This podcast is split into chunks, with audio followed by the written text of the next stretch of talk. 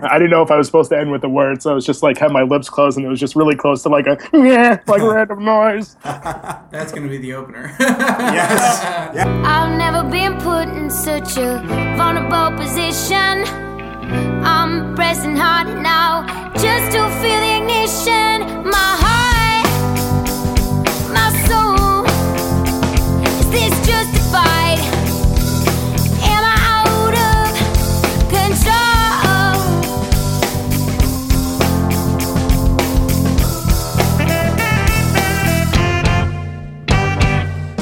Ladies and gentlemen, the wait is over. Welcome back for season four of Idea Lemons Discover Your Inner Awesome podcast. My name is Rajiv Nathan. I am the Idea Lemon co founder and co host of this show. Once again, I'm alongside my co founder and co host, Martin McGovern. This is the Discover Your Inner Awesome podcast, the show where you get to eavesdrop on conversations about the journeys, struggles, stories, but most importantly, the questions that help us better understand who we are, what we're doing, and how we can do it better. To kick off season four, we are with Jonathan Nepper, aka Dude with the Hair, as he's known through his website, dudewiththehair.com. He's an internet marketing specialist, an author of an Amazon ebook, and in this episode, we talk about the concept of breaking points. Sometimes you're stretched too thin, and we sit down and answer the question how do you manage your breaking points? Before we dive into the first episode of season four, Quick reminder if you do not subscribe to Idea Lemon's emails, we highly encourage you to do so over at www.idealemon.com. That's where you'll be in the know with all of the episodes of this podcast, as well as all the other cool stories we share that help you on your journey to develop yourself, do what you love, and become a leader in the things that you love. All right, that said, let's dive into our conversation now with Jonathan Nepper, where we talk how do you manage your breaking points?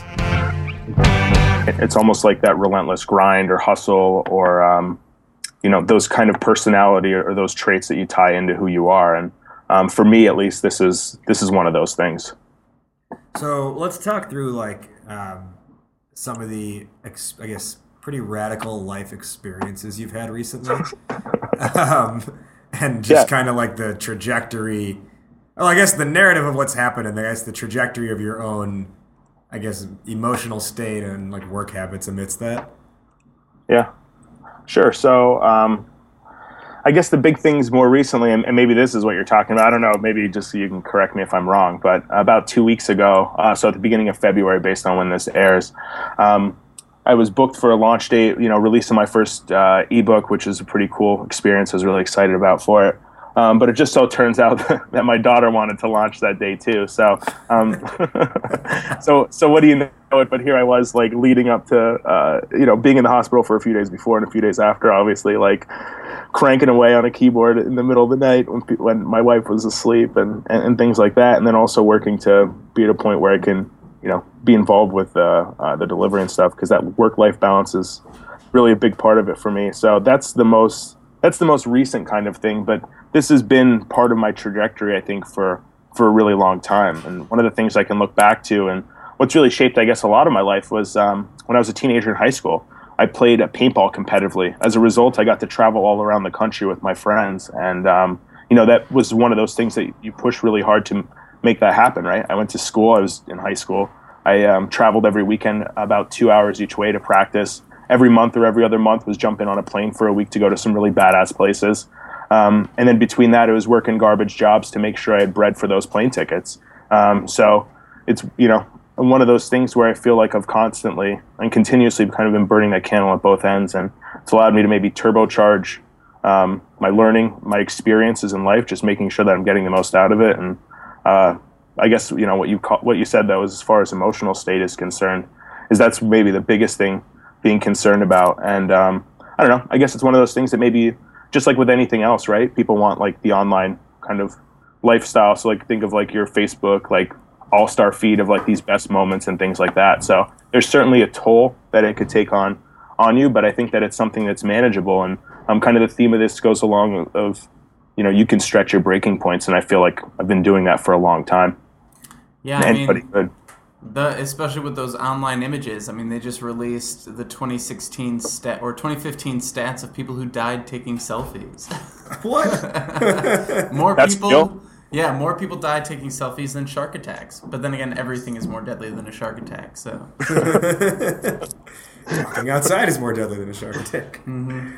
What makes this strangely like a timely conversation for me is right before we got on this call, like an hour or so ago, uh, one of our friends emailed me and she was just forwarding me something she had just read, which was someone's newsletter, um, basically promoting the idea and selling a class on um, this idea of like you don't have to be stressed out all the time. Like you can build a business and um, have a leisure life, that kind of thing. I mean, I, I looked into it more, and the course is totally like valid. It's basically about how to create systems that automate things for you, so you're not always working in the weeds of your business. But four-hour Sure. work week. yeah, you know, essentially just like a mini course on something like that. But uh, my initial reaction to it, which I wrote back to her, was um, this idea of like work when you want, uh, and there's that like the quote unquote like lifestyle entrepreneur movement of like I only work three hours a day and I make six figures, et cetera, et cetera. Like that's something like that message is being heavily promoted right now. And you know, at one point, I know I did. I don't know if you did too, Martin, but like I bought it hook, line, and sinker. But then it, you start to see very quickly, and, and here's my view on it now: is if you're getting into something, if you're if you're starting to do work for the sake of not working, If your motivation Yeah. is to work less, then you're not going to last very long. you're not going to get to the point where you can work less if your motivation is to work less. Yeah, and what I yeah exactly, and what I was saying was like that, that exact thing, right? If you're mo- if you're going into it with a mindset of I'm doing this so I don't have to work anymore, so I can only work three hours a day, you're gonna first off, you need to be able to get to that point. To be able, to be able to get to that point, you need to work a lot, Relentlessly. Work, yeah, yeah. work relentlessly to get to the point of only having a quote unquote three hour work day, four hour work week, whatever you want to call it.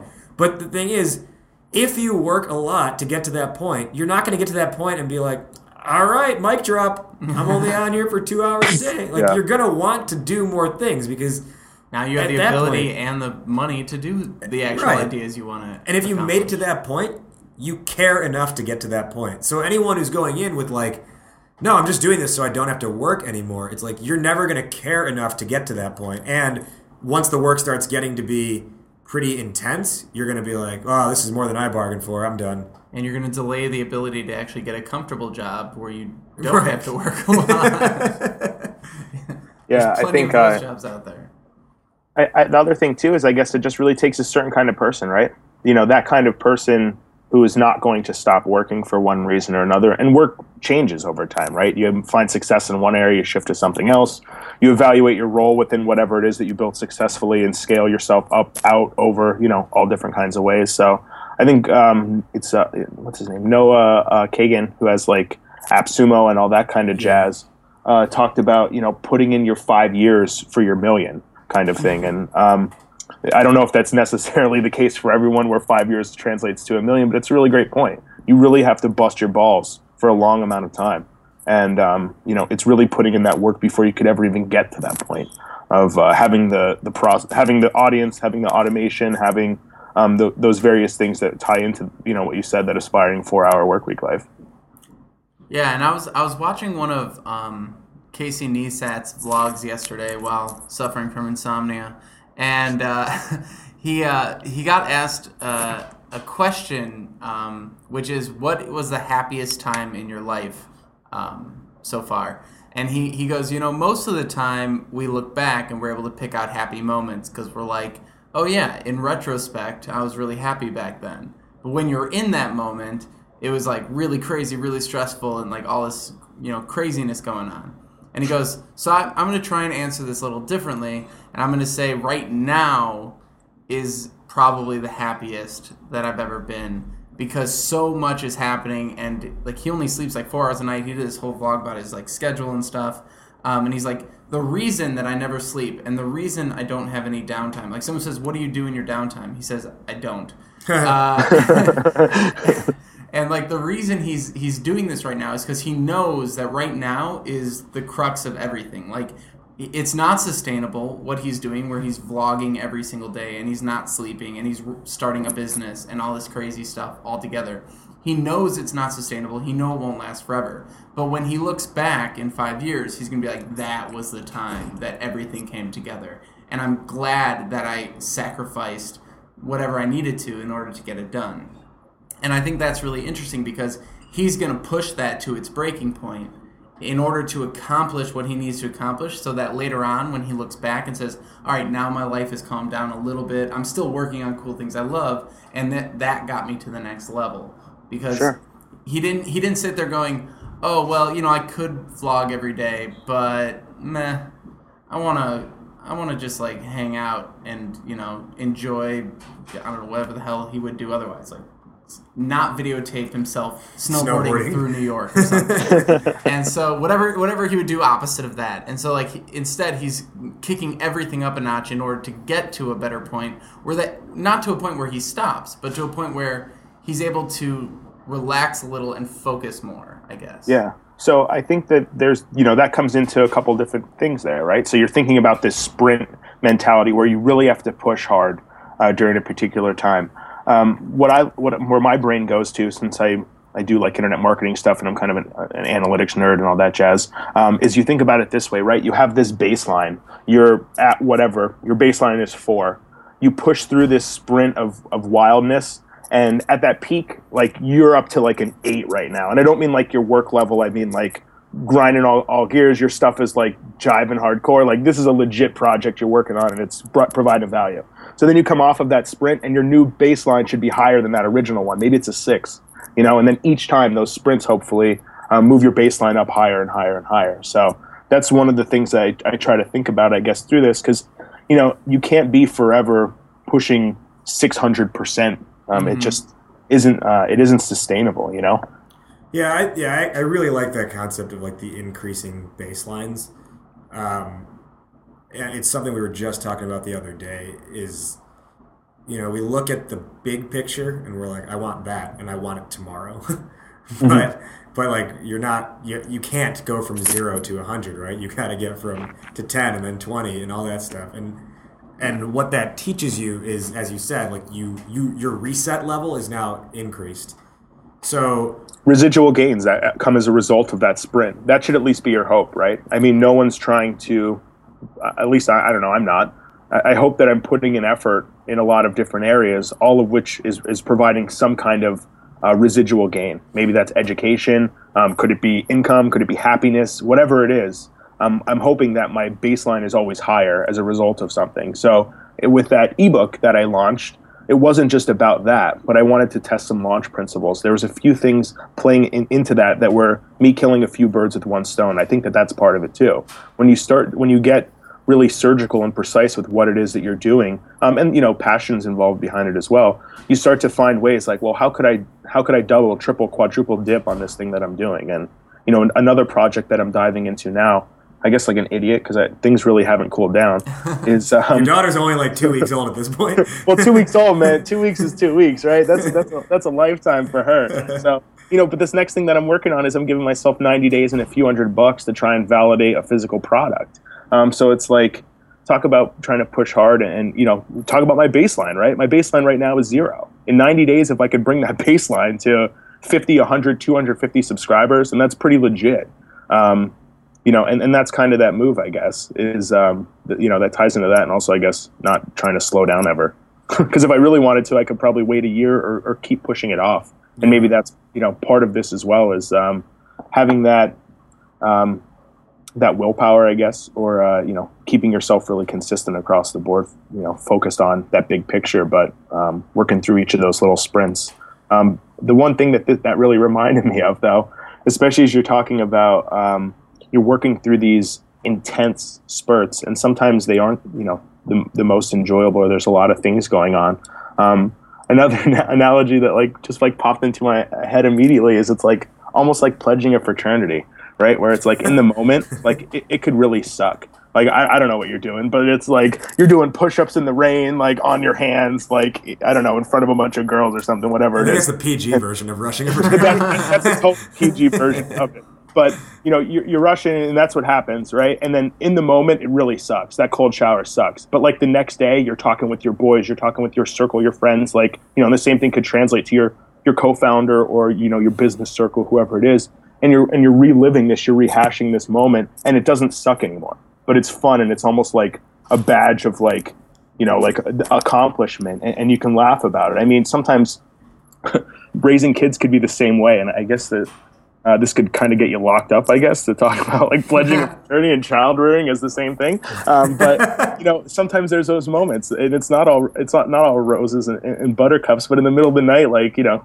You got like blowout city in a diaper with poop going all exploding over the place, and that sucks. Like I don't care who you are. It's like three o'clock in the morning and you're sleep deprived. That sucks. But the day after, it's like, oh man, like this happened, and like yada yada yada. You know, and it's it's not so negative anymore. And maybe that's a mentality thing, but um, I think that that's part of uh, a big part of this as well. And you've got a straight to VHS movie on on the way. When a baby goes to college and joins a frat.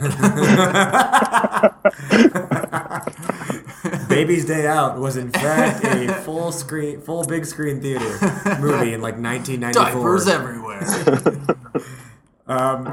Well, so this whole concept of I, I liked how you phrase it, the residual gains. It really does come into play, and it's not something you can necessarily foresee at the start. Uh, I mean, like just going through our history, right? Like we, the first time we ever taught a workshop on personal branding, it was like, is anyone going to sign up for this? And you know, and when people sign up, it's like the greatest thing in the world. Four years later, you know, we teach these sometimes a couple times a month, or usually a couple times a month, and it's just like I don't want to say we take it for granted, but your expectations change. Right? Like you don't Yeah. go into each one with like the same like, Word. oh man, I hope people sign up. I hope four people sign up, like the first like pilot that we ran four years ago. You know, Yeah, exactly. And now and now it's just like no, it's like because you know you've built up a certain knowledge base, you know, you've built up a certain amount of credibility and all that stuff. It's a given that people are going to sign up for something like that. And on top of that, I mean, at least in our case and in most people's cases, you start doing other things as well to where it's like it's um the workshop is just one thing that's part of this larger machine that's going on you know? Like we've got the workshop we've got our online class um, we've got managing the students in the classes and all that stuff. So it's just like and then like any of the, the content we create and the podcast all these things right? They're all coming together but you start to think less and less about like the i guess the severity of each little thing you do decreases the more you start to do it so in that kind of in that kind of regard, you know, do you? I, I guess sometimes you, you end up missing those gains, those wins that you have as a result of um, maybe not realizing the three months that go into it. You know, it's like maybe losing weight or something like that. You, you you lose a little bit of weight over the course of three or six months, and maybe you don't really realize it because it wasn't just a dramatic kind of overnight stretch.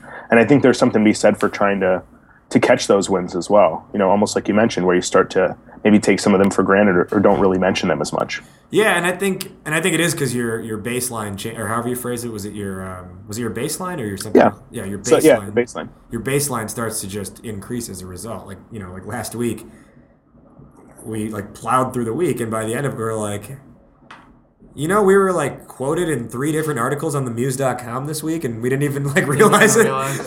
Where if this this was four years ago, That would've been the that would have main been the biggest deal in the world. Yeah. And it's not to say we're not grateful because we are, but it's like there's so Sure. many other things going on that you're not focused on every little thing that's happening. And, and we did stop to be like, oh, that's pretty cool that that happened. But it's also like, no, like that should be happening because we've been putting in a lot of work Yeah. you know, around this business. Yeah, and well, and that's also diversifying the things that you do, right? Like if you have just one thing you're working on and it isn't correct, like it's not fulfilling a customer need, or you know something happens and you're not able to do it for a while, like then everything shuts down. But if you've got two or three things that work, kind of, they all help each other, but they're all separate things um, they're they're kind of running on their own, and when one slows down, another picks up, and like I feel like that's really important to keep the momentum going because if you've only got one thing and you hit a lull, like let's say all we had was this podcast, and we said, all right, now we're going to take a break between seasons.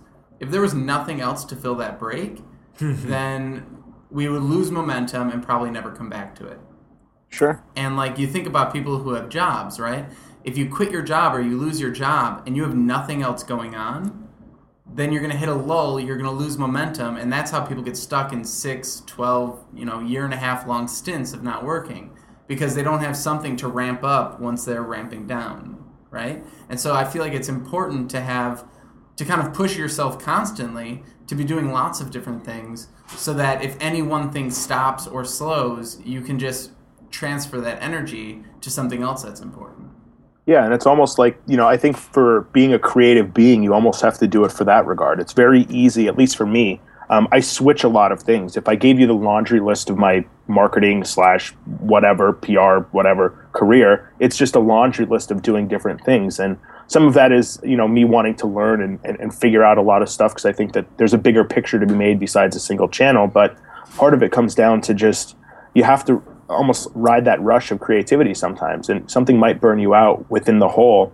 Um, so it's those kind of instances where maybe you shift your attention to something else, and that's what's really hot for you in your brain, and you could get more done in that two or four week period, or or however long, uh, than you would have if you would have just been grinding away at the thing that maybe you're not so into right there, just because you have to make some headway. It's like being on the floor at like Circuit City because you're getting paid ten dollars an hour as opposed to like running your own thing. It's not just about hours or or feeling busy. It's about accomplishment and, and getting things done. I wonder at what point a Circuit City reference will be outdated. I hope I hope never, right? Because I, last time I bought my my uh, my Nintendo 64 games, they were, and and I don't want to live in a world that I can't talk about Diddy Kong Racing or Super Smash Brothers. Well, I just I just spoke in front of some high schoolers a few days ago uh, at this like entrepreneurship event they were part of, and I was like going through their emails afterwards to add them to our email list, and like some of them had like 1998 in their email address, and I'm like. oh man, we've hit that point in our life. Now our audience is starting to be nice. So like Circuit City reference is going to be lost on them. All you high schoolers listening, Circuit City was like Best Buy, and then for anyone listening ten years from now, you're not going to know what Best Buy is. Uh, none of that. It's like Amazon's electronics uh, section. you know Amazon is opening electronics stores? Yeah, it's like what that was before Amazon had the store.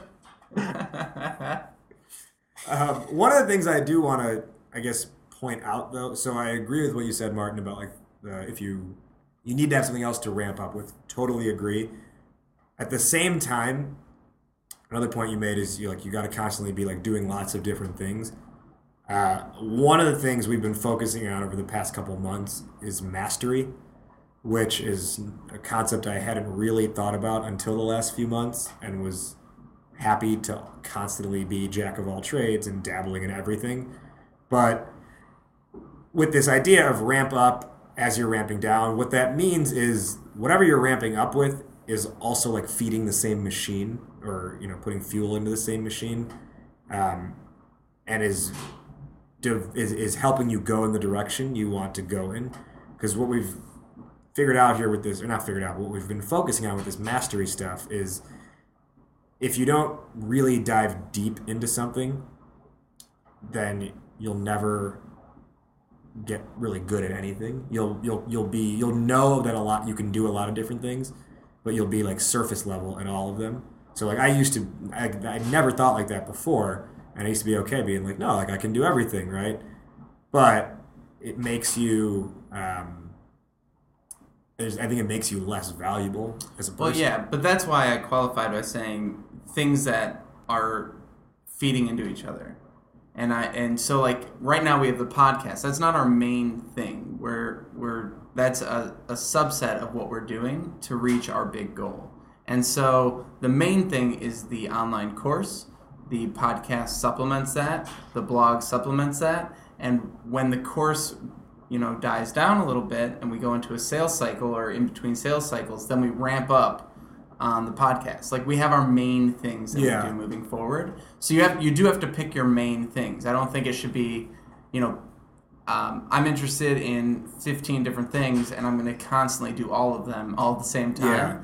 It's what are the the probably three, but what are what are the ones that really feed the business the most and uh, and as you're kind of going in and out of them, uh, all accomplish the same goal. So yeah, definitely agree with you on that. I guess part of it's also how you frame it, right? So for me, I have projects that I'm working on, and even that ebook being one of them, and I frame it more as an experiment in my mind, right? So my goals and my wins and my gains just aren't monetary, but it's education, it's other areas like that. And I think one of the biggest things is so I, I, have a real problem with mastery. You know, I've, I, have dabbled in a lot of things, and I have a lot of slashes when you talk about my titles and that kind of stuff. I think my biggest fear and concern with it is just um, one, people getting in, you know, analysis paralysis, where they're just reviewing and reviewing and reviewing, and that kind of ties into the next thing, which is really making sure that you're taking action while you're while you're learning. Because let's face it, imposter syndrome is real, and people never feel like they're a master. And if you're not putting lines, clear lines in the sand, you can forever be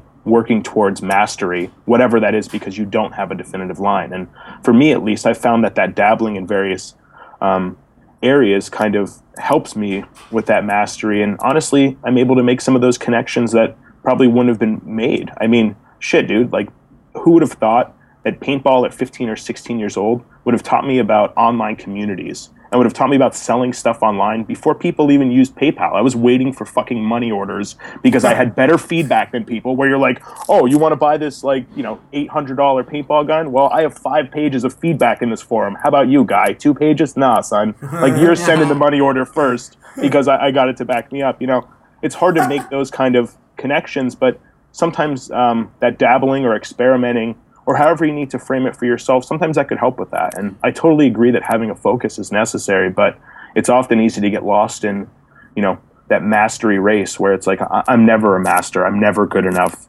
you know, et cetera, et cetera. I don't have clear defined lines for what that means. And in the meantime, uh, my to dos are going to be to make a list of how I can do to dos, and then I'm going to feel really good because that was my to do and it's done. I you know? to do uh, to buy a to do journal, uh.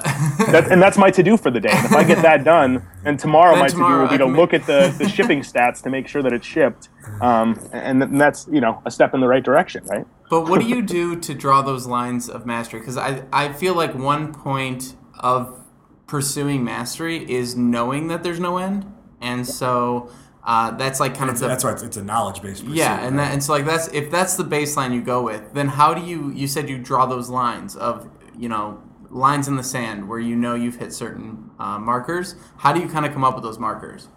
Yeah, and that's a great question. I mean, sometimes it's it's a, that's a, a line, and it's not going to be the same for everyone and for every project, right? Like one of my big fears is um, almost the downside of trying to be too productive, where you set up to dos for yourself and you beat yourself up because they're like, oh, well, I want to make a real huge to do list because then if I get 80% of it done, then I know that's more than if I would only set up half and I would have got 50% done. But I still am pissed because I didn't get 20% done, you know? So it's kind of, uh, if you can follow that and, and whoever's listening, hit that like, go back 15 or 30 seconds and, and re-listen to that gibberish round. But um, I think one of the things to, to really try and figure out is you know, diving deep, what are those markers for you? Sometimes it's going to be like we're talking about like web numbers and things like that. Well, maybe for you to hit that line in the sand, it's a thousand subscribers or some arbitrary number. Um, perhaps it's the ability to, um, when it's a knowledge based thing, perhaps it's the ability to, to, teach or train someone. And I don't mean something as formal as teaching at a school, but perhaps you're involved in a online forum or community and you reach out to your peers and say, hey, um, I think I could teach people on blank. What if I ran a workshop in here, or what if I just did a simple AMA? Like there are various like s- steps that you can take to to try and hit that line uh, for yourself. I think one of the things that really helped me, and, and this is another challenge too, right? Is you want stuff to be really super and perfect before you ship it, um, and, and that's you know ties into this as well. And one of the best things I think I ever did and, and the biggest like learning takeaways was for a while I was building affiliate sites between burning myself out from working at an agency and um, you know deciding where I was going to go next. Because before burning myself out at an agency, I was managing a tech news blog, uh, pumping out you know 50 or 60 articles a week with six writers on staff. So like I was burnt out. I started building affiliate sites. The best thing out of that that came though was I was pumping out stuff that wasn't complete. And since my name wasn't associated to it, because it was just like insert keyword.com like kind of thing um, it, it allowed me to ship stuff that maybe I never uh, otherwise would have. And I'm not telling people to ship incomplete stuff, but you know, the first iteration of anything that you ever do is just not going to be the perfect thing, and that's the reality of it, right? How many times do you look into like a web design thing that it's like, all right, we're going to design our perfect site out of the gate? Well, no, you're not. You're going to design what you think is perfect. You're going to test it for users, and you're going to find out that no one's making it halfway down your page, and that's where something really important is, or people just don't understand your buttons or what have you. So there's there is that iteration. Um, sorry, I'm getting a little off topic because you were talking about because we got into something else. So no, it's awesome. Um, did you have a point? Well, to the point of like what we came, what that stemmed from was the idea of the mastery thing. Um, sure. And I and I agree with what you're saying to the effect of like, like I don't I don't mean to say mastery means you give up every other creative pursuit. What it more means is if you're focused on mastery of skill or a particular set of skills, you'll do everything in the name of that. Uh, Yeah. Of developing those skills. So, like in your case, you kind of struck, you know, perhaps by serendipitously, you kind of struck gold with the with the paintball thing. But then you figured out from that, like, oh, online communities are a thing. What else can I be doing in the online space? And now let me use that as my jump off point to test other things I can be doing in the online space, right? Yeah, and I think that it's kind of that I, part of it's just coming in with eyes wide open too, right? Because it could have very easily just left it paintball, or you know, I think that there's a lot of spillover as part of what I'm getting at as well. And this boils back to that other thing where I said if you want to be relentlessly doing stuff and pushing yourself, um, part of that comes down to making sure that you're using your time very efficiently. So I'm generally trying to kill two or three birds with any given stone, whatever that is, a launch, a project, um, learning for myself, you know, whatever it is. It's usually a few kind of things that you're trying to accomplish at once, and um, as a result, it's it's one of those things that it could really help you accomplish a lot more in a lot of ways. So you can find those wins in a few areas. Um, and really help to to move yourself positively towards that mastery or towards whatever it is that you've set that line in the sand. You know. Absolutely. And so I kind of want to get closer to the question now. What Mm-hmm. are some of the times that each of us have reached a breaking point, and kind of how did we manage our way through it um, and get out on the other side, uh, both with learnings, but also with uh, learnings of things to do next and learnings of things never to do again. Yeah. So I have a never to do that comes top of mind, and I feel like sometimes there, there, you know, when you push really hard, you you're you can fail, right? You can succeed more too, but you can fail more because it's almost like playing online poker, where you see hundred hands in an hour as opposed to sitting at a table where you see twelve in real life. So you're you're exposing yourself to that more. But one of the times that was a, a real big failure for me was I was doing some consulting work and um, working for a client that was especially stodgy and. Um, you know, it was one of those situations where uh, things were just maybe going downhill a little bit um, for them, for our relationship, because they wanted me to work full time, and I just, I just wanted to be a consultant. And um, I pushed myself, and I had one of those breaking points, i.e., a deadline for a really big deliverable, a trip to a certain place, etc. And I pushed so hard leading up to it, and it was one of those times where it just wasn't hard enough.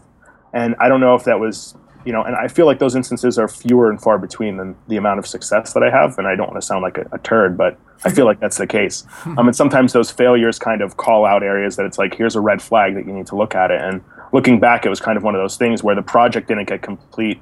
Um, th- th- you know, not to the best of my ability, not to the best um, that it should have been for the event. As a result, um, you know, we the plan for that day, which was to to do this kind of presentation thing, didn't work out exactly as planned. And I could look back at that and almost see that as a marker of one of those instances where I pushed myself really hard. It didn't work out. Is it a good thing that it didn't work out in that case? I would say so. And I think in those instances where it hasn't worked out for me, it's generally been that bucket where it hasn't worked out because, you know, there is something else. Not it hasn't worked out because is what I absolutely love to do. Because then, like you said before, right, you're kind of relentless in finding that, um, finding out how to get to that solution completion, um, or at least like you know the next level, the the save point, if you will, within it. So Yeah, there's that whole quote of like, uh, if uh, the only way that an entrepreneur fails is if they give up, because if they don't give up, they'll just find more and more ways to make it work. Um, it might not look the same, and it might not even be the same idea, but they will they will find a way to make it work, and therefore none of the past stuff is failure. It's just steps along the process to coming to a solution. How does that Sure. play into the the Mr. Wonderful from Shark Tank idea if you need to take this out back and shoot it. um, I think the idea of taking it out back and shooting it still applies if you notice. So, like, we've noticed ideas didn't work and we've killed them. Yeah. But that doesn't mean we kill the entire thing. It means we go find a better thing to solve, or it means that we adjust that in a way that people actually want it. And so, what happens with the Mr. Wonderful on Shark Tank is people say, no, these socks are the greatest socks, and I'm going to make these socks no matter what. And he's like, all right, well, then you're not going to succeed. Versus, no one wants these socks. Well, what was the core idea behind the socks? Maybe they want something else. Okay. All right, that makes sense. Um, to the question of our own breaking points, Yes. can we define breaking points? Because I'm struggling to come up with something myself. So for me, a breaking point um, is a time when you had to shut something down because you pushed too far. So like, um, if you've hit a breaking point, it means that you weren't managing everything leading up to it correctly, and you had to completely start over. So let's. I'll give my example, and maybe that'll help. Um, back when I had a full time job, a four hour commute, um, a side business called Smart Owl, and was trying to start up Idea Lemon all at the same time. I was not sleeping at all. I was living off five hour energies, and like it was stuff that I like. The Smart Owl thing was I knew it was on its way out, but I was still holding on to it. And because I wouldn't let go of it, because it was the first thing I'd ever created by myself after college, I allowed myself to get to a breaking point where I had to shut down a bunch of things in order to do it, in order in order to move past it. Yeah.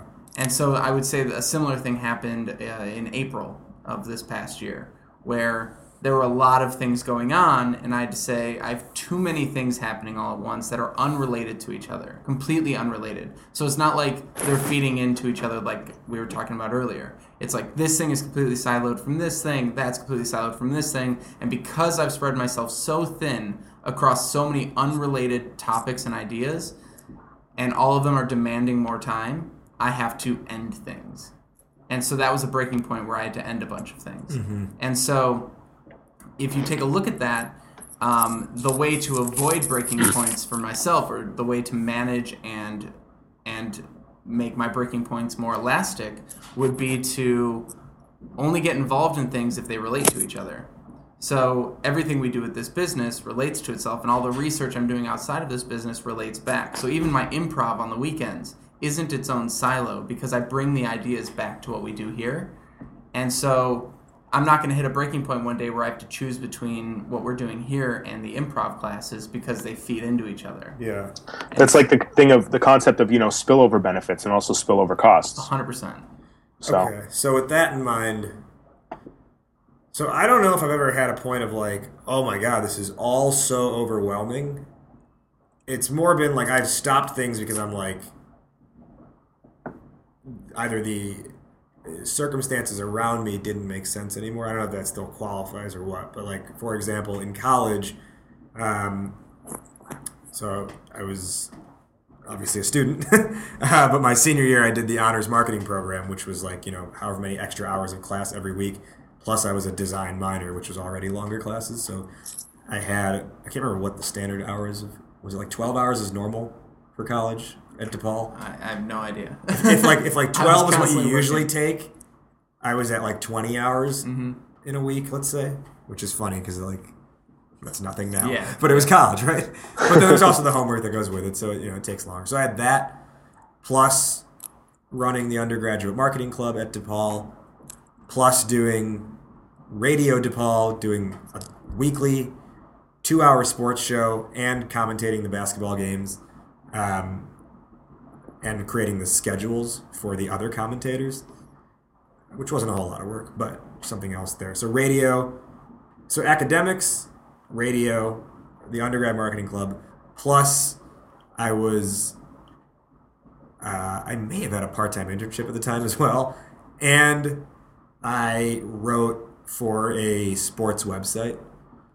Now I cut out the sports website when I got to a point of like I can't deal with the the nature of what I'm involved in anymore. It wasn't um, necessarily like I don't have the time to write an article, so I can't do this. It was no one else on this team is holding up their end of the bargain, and the guy who's telling me, "Hey, go cover this event," like I can't even rely on him to get my article up when it's done. So Sure. why do I need to be part of this anymore? And I was like, respectfully, I'm done with this. Yeah, Now- and I think. I'm oh, sorry. No, Go go, ahead. ahead. Go ahead, John. Oh, I was just going to say, and I think there's a few different ways to qualify breaking points, right? And some of that's emotional breaking points too. And I don't know, I don't know what it is. So maybe it's my personality. Uh, maybe it's also that I've been doing this shit for a really long time, and it's kind of hard to think back about, you know, the the breaking points that I've had because I just kind of keep moving on. I don't really dwell on that stuff. But um, I think there's a lot of different ways to, to qualify, you know, what it is that that really means a breaking point. I Um, guess is yeah. Yeah, I, I guess that, that what you said there is I didn't thought about that. The emotional breaking point. That's what it was.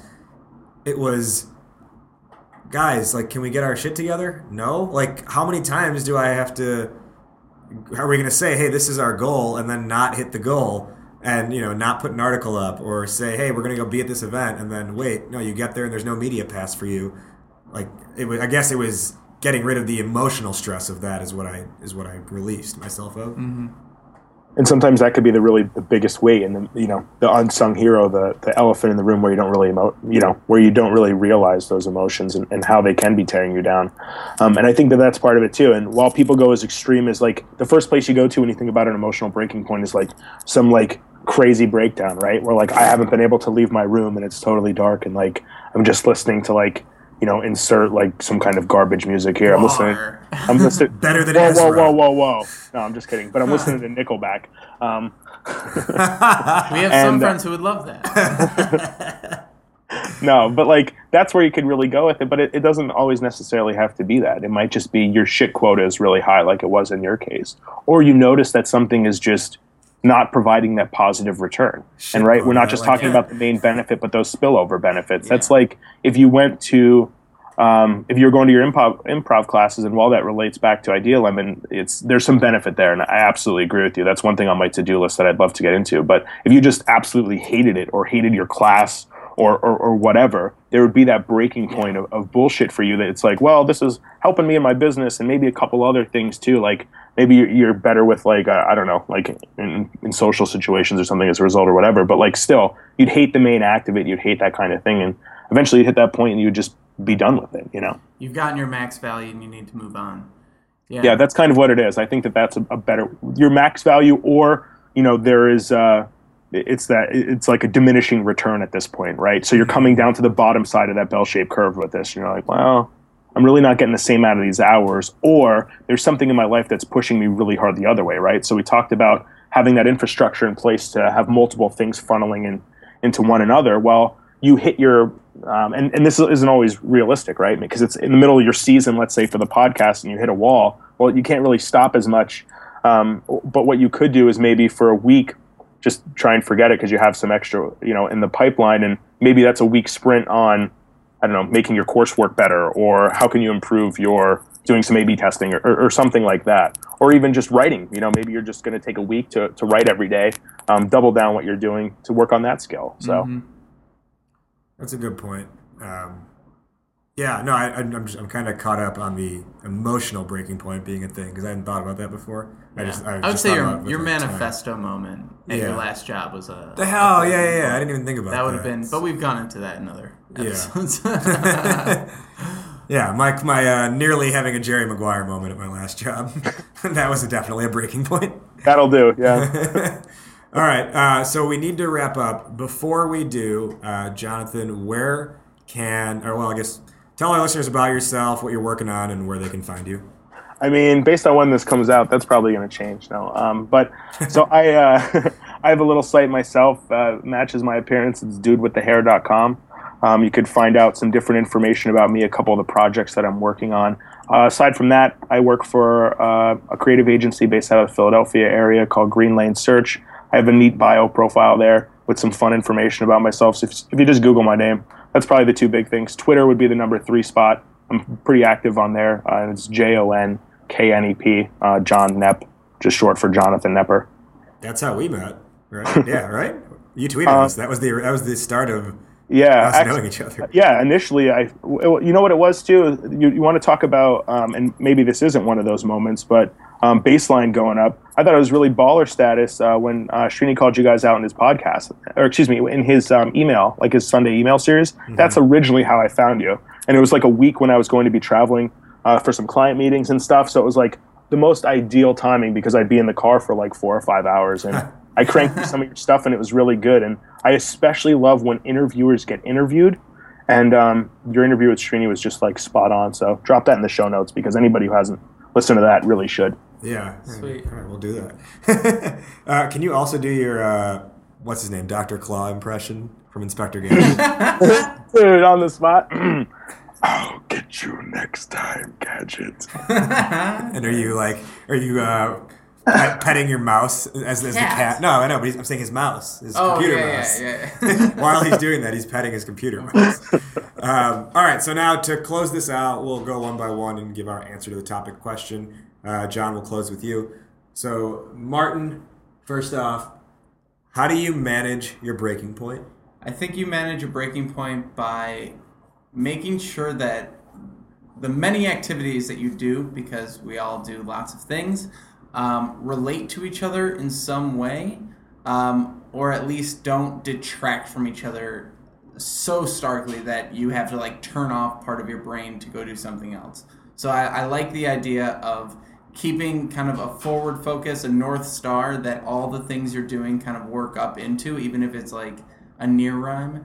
Uh, so so when one thing is is ramping up, uh, you know you can channel your energy there and not feel like it's taking away from the other parts of your life.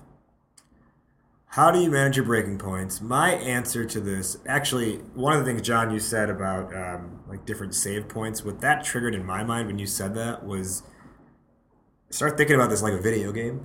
You know Yeah. what, what the biggest advances from like Nintendo to Super Nintendo was? You remember like Super Nintendo came out with Super Mario All Stars when you bought the system, and it was just Mario one, two, and three, but now the graphics were slightly better. Mm-hmm. But you had the ability to save your progress in the Super Nintendo version. And like the most frustrating thing about playing Mario on regular Nintendo is if you turned off the system, you had to start back at level one. But That's why I've never turned my system on yeah, and that's what happened, right? Like since '91. and I ruined a TV by doing that actually. You've ruined 15 screens, but every time you've Oh changed out the, the front of it, and it's it's it's all good, and it never had to get turned off. exactly, exactly. But but that's kind of like the difference. Or I guess Super Nintendo and everything after that is more what your you know your creative path or your life is like. Is once you start doing something, you get a save point. You get to save the game at at certain level, and then when you start the next thing. You're starting at where you saved it from before instead of having to start from zero every time. So I think that's how you manage your breaking points, whether you call it a save point or whether you call it a new baseline. It's just understanding that what you where you are today, your starting point changes once you start doing something, and it'll be at a higher point tomorrow. So knowing that that will increase and work in your favor is how you manage breaking points. John, how do you manage breaking points? Or I guess I, I put the inflection the wrong way. How do, you, how, do you ma- how do you manage breaking points? How do you? Um, so I think I, there's a couple of things, right? So one of them is, uh, and we didn't really talk about this a lot, but I think part of it comes down to auditing yourself. What it is you want to accomplish, you know, what your goals are, all that kind of jazz. Um, part of it comes down to just being relentless about what you're doing and making sure you're pushing towards those goals, understanding that you're going to get um, stretched, and when you come out of the other side, your breaking point's going to be stretched as a result. You know, um, geez, I think one of the really one of the biggest things is just giving a shit about what you do, right? Because otherwise, your breaking point is going to be hella low, and it's just it's you're just always going to be broken. How about that? You're gonna be that girl running the uh, CEO of Yelp. yeah, did you hear about that? yeah, Yeah. That's a good point, though. We yeah we didn't we didn't go into that so much, but you're right. If you don't care about it, then your breaking point is incredibly low because you have a low tolerance for resistance. yeah, yeah. Uh, and I think one last thing, and we kind of talked about this. Uh, one of these other kind of points that we talked about a little bit too. It's very easy to miss those wins, and I think sometimes if you don't grant yourself either the positive juju that comes from a win or that break where you recharge your batteries by doing something, even if it's semi-related, like uh, improv, for example. I think if you don't, um, you know, grant yourself those wins, grant yourself those uh, breaks, you know, you're really doing negative damage to your breaking point. And I never really thought about this so much um, until we started talking about it. And it was one of the things that I jotted down as a note. But um, I, I find ways, and I want to get better at doing this, but I find ways where I almost surprise blast myself with gratitude. And I'll give you an example to like put that into like a real thing. Um, and this happens every Christmas. And this is like one of the big ones, and, and what's fresh on my mind because Christmas is just a couple months back. But um, I keep, and my wife and I keep some ornaments from when like Christmas was especially shitty, the shittiest Christmas I ever had, where it was just like broke. Life was, you know, what it was. It was a struggle, you know. And that's something that's often forgotten about because it's been a long time since I was in that place. However, every year when I open up that tub and that Tupperware of Christmas ornaments, I always see that surprise container that's like these janky ornaments that we did with like um, the glitter glue stuff so that way we could kill two birds. Eh, killing two birds. We made a project out of it, and we made these ornaments. And, um, you know, one day I'll share that with my daughter, I guess. But, like, you know, that's um, just trying to keep myself in check, celebrating those wins, realizing where I came from because gradual momentum isn't always as clear as those milestones because you're constantly working at it, you know? That's really cool. I really like that. Um, I'm going to have to start thinking about what are the random mementos that I have.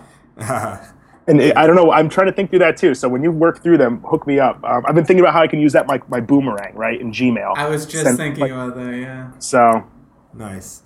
All right, John Nepper, dude with the hair. that's Thank me. you for being the dude with the sound and the voice. Thanks for having me on. I really appreciate it, and I appreciate you guys. Yeah, of course. This is fun. That was our conversation with Jonathan Nepper. Jonathan, thank you for sharing some breakthrough conversation with us about nothing other than breaking points.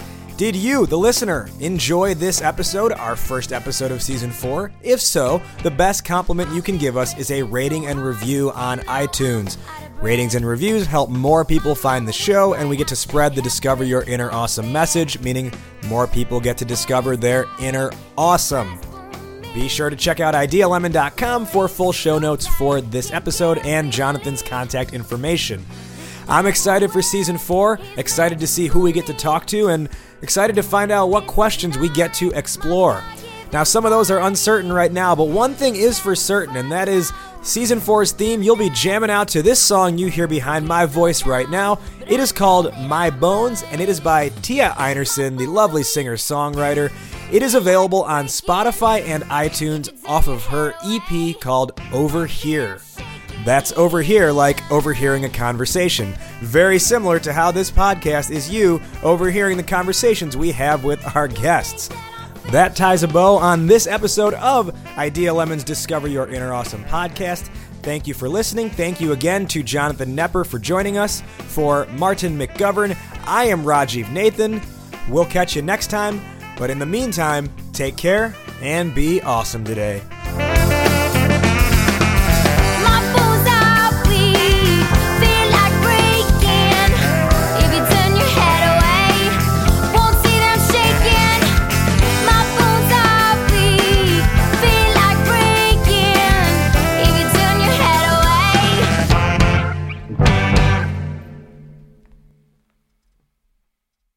Seeing that I'm from this East Coast, I got to rep my Tastykake. We're talking this Tastykake mouse that's just glorious. it's a so um, as long as you don't hear that boy clicking off, then I think I'll be I think I'll be.